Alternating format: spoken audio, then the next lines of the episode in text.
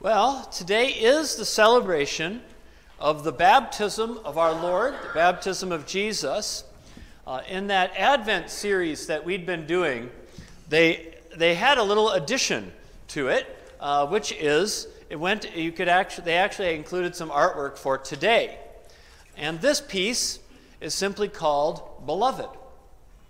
Uh, I love it because it's such a different way of portraying Jesus' baptism than what you usually see, which is, of course, Jesus standing halfway in the water, John baptizing him, a dove up above, which is probably pretty close to what actually happened and how the story is. But this one tries to take you a little bit more symbolically into it, take you a little bit deeper into it. Uh, and uh, I don't know if that necessarily makes it better, but there are probably few topics in Christian theology that have caused more theological disputes than baptism. Because uh, as you know, you know, there's a huge divide to this day in Christianity over whether you baptize babies or whether you do a believer's baptism, right? Where you say that the person can't be baptized until they reach a certain age, and that kind of depends on which church you're in. Some will say 13, some will say more and then you have to make a personal confession of your faith.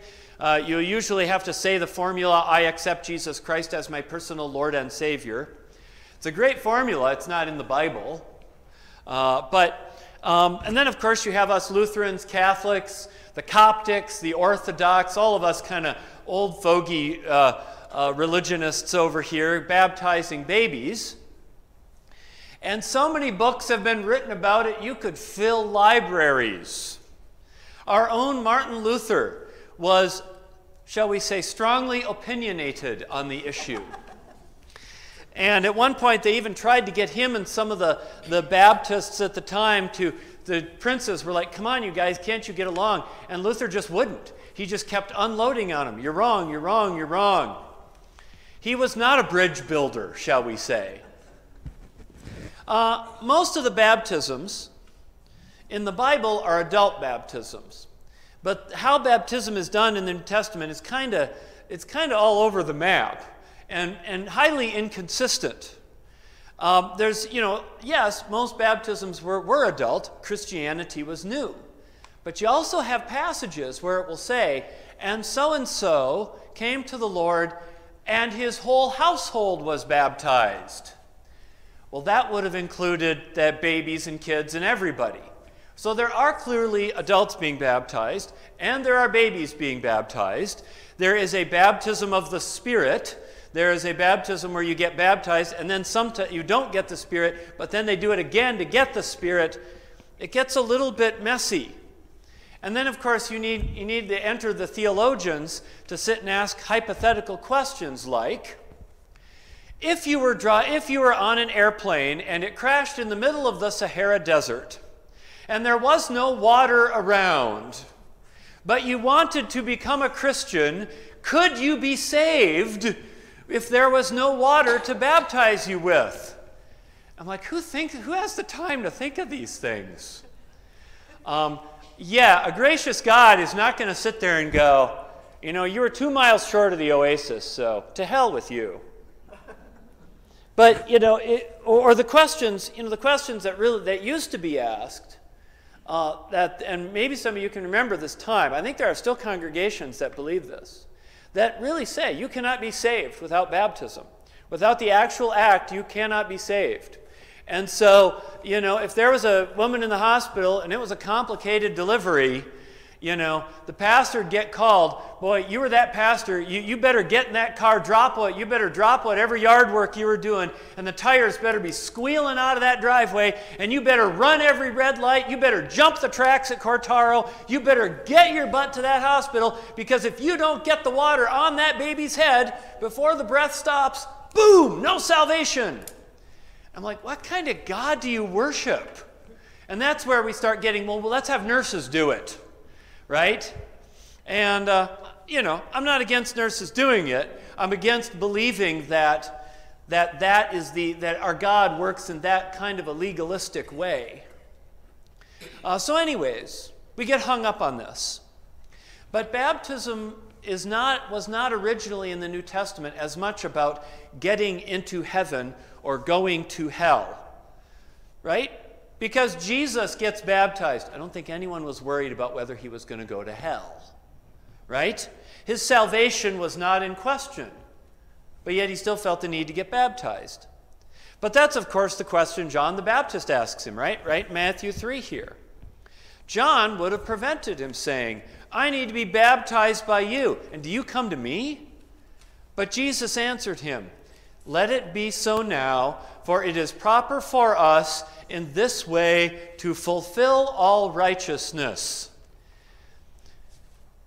And hence, Jesus launched another several libraries of theologians trying to figure out what in the world the phrase fulfill all righteousness means. I don't have a good answer to it. But I guess the takeaway I want to mention is that Jesus was not getting baptized to avoid eternal punishment, yet he still felt like it was necessary but it was necessary in a positive way, not to avoid something, but to fulfill something, to accomplish something, to make something happen. His focus was a positive focus. So, what we're left with is Jesus doing it, doing something because it had a good purpose and a godly purpose. So, let's take another look at the painting here. What do you see when you look at this? There's Jesus. He's totally in the water. He's not in control. He's sinking in, falling with gravity. He's got fish swimming around him. His whole body is under like he was pushed in or he fell off the edge of the dock. The Minnesotan in me sees person in the water and thinks fall off the dock, right? Or thinks you tried to step into the boat but you didn't have it anchored. But you can feel the motion in it. You can see the vulnerability. Like he could have been drowned. Nobody's holding his nose. Nobody's got his head carefully held up. It's just him and the fishes. And a trust that God the Father is going to pull him out. But in the picture, he could keep going down. It doesn't say. Will he go down more? Will he get up? It's not answered. Future's not set. This is a person going all in, as we say. Right? All in. This painting captures that sense. What we forget about baptism is that baptism carried with it originally this whole notion of teaching. And people did baptisms around Israel at the time of Jesus and before. We found it in the Dead Sea Scrolls. If you wanted to join their community out by the Dead Sea, you had to get, you had to get a baptism. But when you were baptized, it wasn't like you just got baptized and then went back to your life. You got baptized and you took on a new way of life. And part of what you took on was a teacher, who back then would have been called a master. That's the language that was used. And then the person who got baptized would be the student, and they would be called the disciple. And so when you got baptized, you were agreeing, in a sense, to join somebody's community, their school of teaching, their movement, and you would do whatever they told you to do. It didn't matter how you felt about the class or the material, you memorized and you obeyed because the belief was that you don't have the expertise to be able to say whether they're doing it right or not. There was no ratemymaster.com. Right? You, you didn't get to go and, and go online and complain about how the person who baptized you didn't teach well enough or gave you too bad of a grade. When I used to teach over at Pima, when I would do a class a semester over there, uh, there, I, I don't know if anybody even still uses Rate My Professor. Does it even still exist? I don't know. Was that like a 2013 thing? I'm sure there's plenty of online forums to bash your faculty. And, uh, but I, I, actually looked at it. You should never look at people's reviews of yourself. Because I found that I was either the greatest teacher ever or I was a complete waste and total garbage and the worst waste of time that's ever existed. Somehow I kept both of those, you know, in, tension somehow. But that wasn't how it worked back then. You just had to put your trust in the person you had to submit. Because the belief was that you, as a student, just needed to go through the motions first. For now, you shut up and learn. And so, the closest thing I could think of to that kind of thing today is more like maybe like basic training, right? You don't have ratemydrillsergeant.com, you know. Sergeant Woznicki was so mean to me. She made me run through the mud and wouldn't even help me with the gun. Boo hoo. And she's going, Well, no, I didn't help you with it. Because nobody's going to help you with it when you're out at war, are they? We mold you first, and you will be improved. But you have to trust, right? That's the difference. We don't tend to trust authority, and we don't trust institutions, and we don't tend to trust teachers. But that's what baptism is. You're putting your trust in someone. And that's part of the symbolic part of it, too, right? You would take off your old clothes and you put on the new clothes that they give you, the new robe. You know? You join the army, they shave your head, at least they used to. There's a symbolic sort of killing off of your old self. That's baptism, minus the you're a maggot part. It's a symbolic killing off, washing away of your old self, and taking on a new self, a new teacher who will guide you through this new phase of life. But you have to be willing to first put in some trust. You have to go all in. And what's amazing is that Jesus does this with John the Baptist. I mean, he's essentially saying goodbye to the old small town carpenter self and taking on the yoke of being a student of the crazy prophet guy out howling, living down by the river.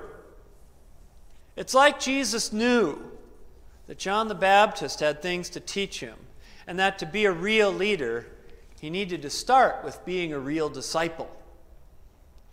That before he could tell others to follow, he had to put himself in that position. That before he could preach to people in power, he needed to learn, needed to learn from the guy, the master at preaching to people in power, and to learn what happens when you do it. That before Jesus could be a Messiah, he had to be a disciple and put his trust in God the Father that it would work. He had to take the plunge, as we say. That's a great phrase. I'd call this painting Take the Plunge if it was me and I was that good of an artist. Because that's what I think of when I think of it taking the plunge. It's a great saying we use. We use that phrase when we, get, when we talk about getting married. Oh, he's taking the plunge. He's going all in. It's life changing. It could go bad, you don't know. But you trust. You trust that you are beloved enough by this person that they'll carry you through to a new phase. You're submitting to each other. It's kind of how I like to think of it submit to each other. I'm not as big into the old way of submitting as they talk about it, but you're putting yourselves in each other's hands. Jesus getting baptized is taking a plunge. But in our world, in our world, I find more and more we're kind of afraid to take the plunge to do much of anything. We do everything with sort of one foot out the door. We go into every relationship with five people still on the dating app. We go into our religions, our spiritualities, with kind of a half commitment. What if something goes wrong? What if there's politics? Well, I'm a pastor, and I can tell you, getting involved in a church eventually will go wrong. We are imperfect, it's made of people like every single organization and group of people everywhere. But if I went into my faith halfway and didn't put my heart into Jesus, I wouldn't experience the depth of the joy of Jesus. Half commitment is half experience. That's my, that would be my phrase. Put that over the door. This is where I have to remind myself about what Jesus did. Whenever I get hung up on the fears that keep me from experiencing God. Because I do believe that the fear of taking a plunge is part of what keeps us away. That fear of being a learner, that I'm going to have to be humble and listen. The fear of being vulnerable and putting myself in someone else's hands. The fear of losing what I have and feeling grief about it. You know, it's, it's never the new life we're afraid of. It's not change that we fear. It's, it's giving up what we have. It's taking the plunge. It can be kind of scary. That's why people faint at ceremonies with big commitments. But we get through it because we are beloved. It's being beloved and knowing that we are beloved that allows us to put our trust, that allows us to take the plunge. Amen.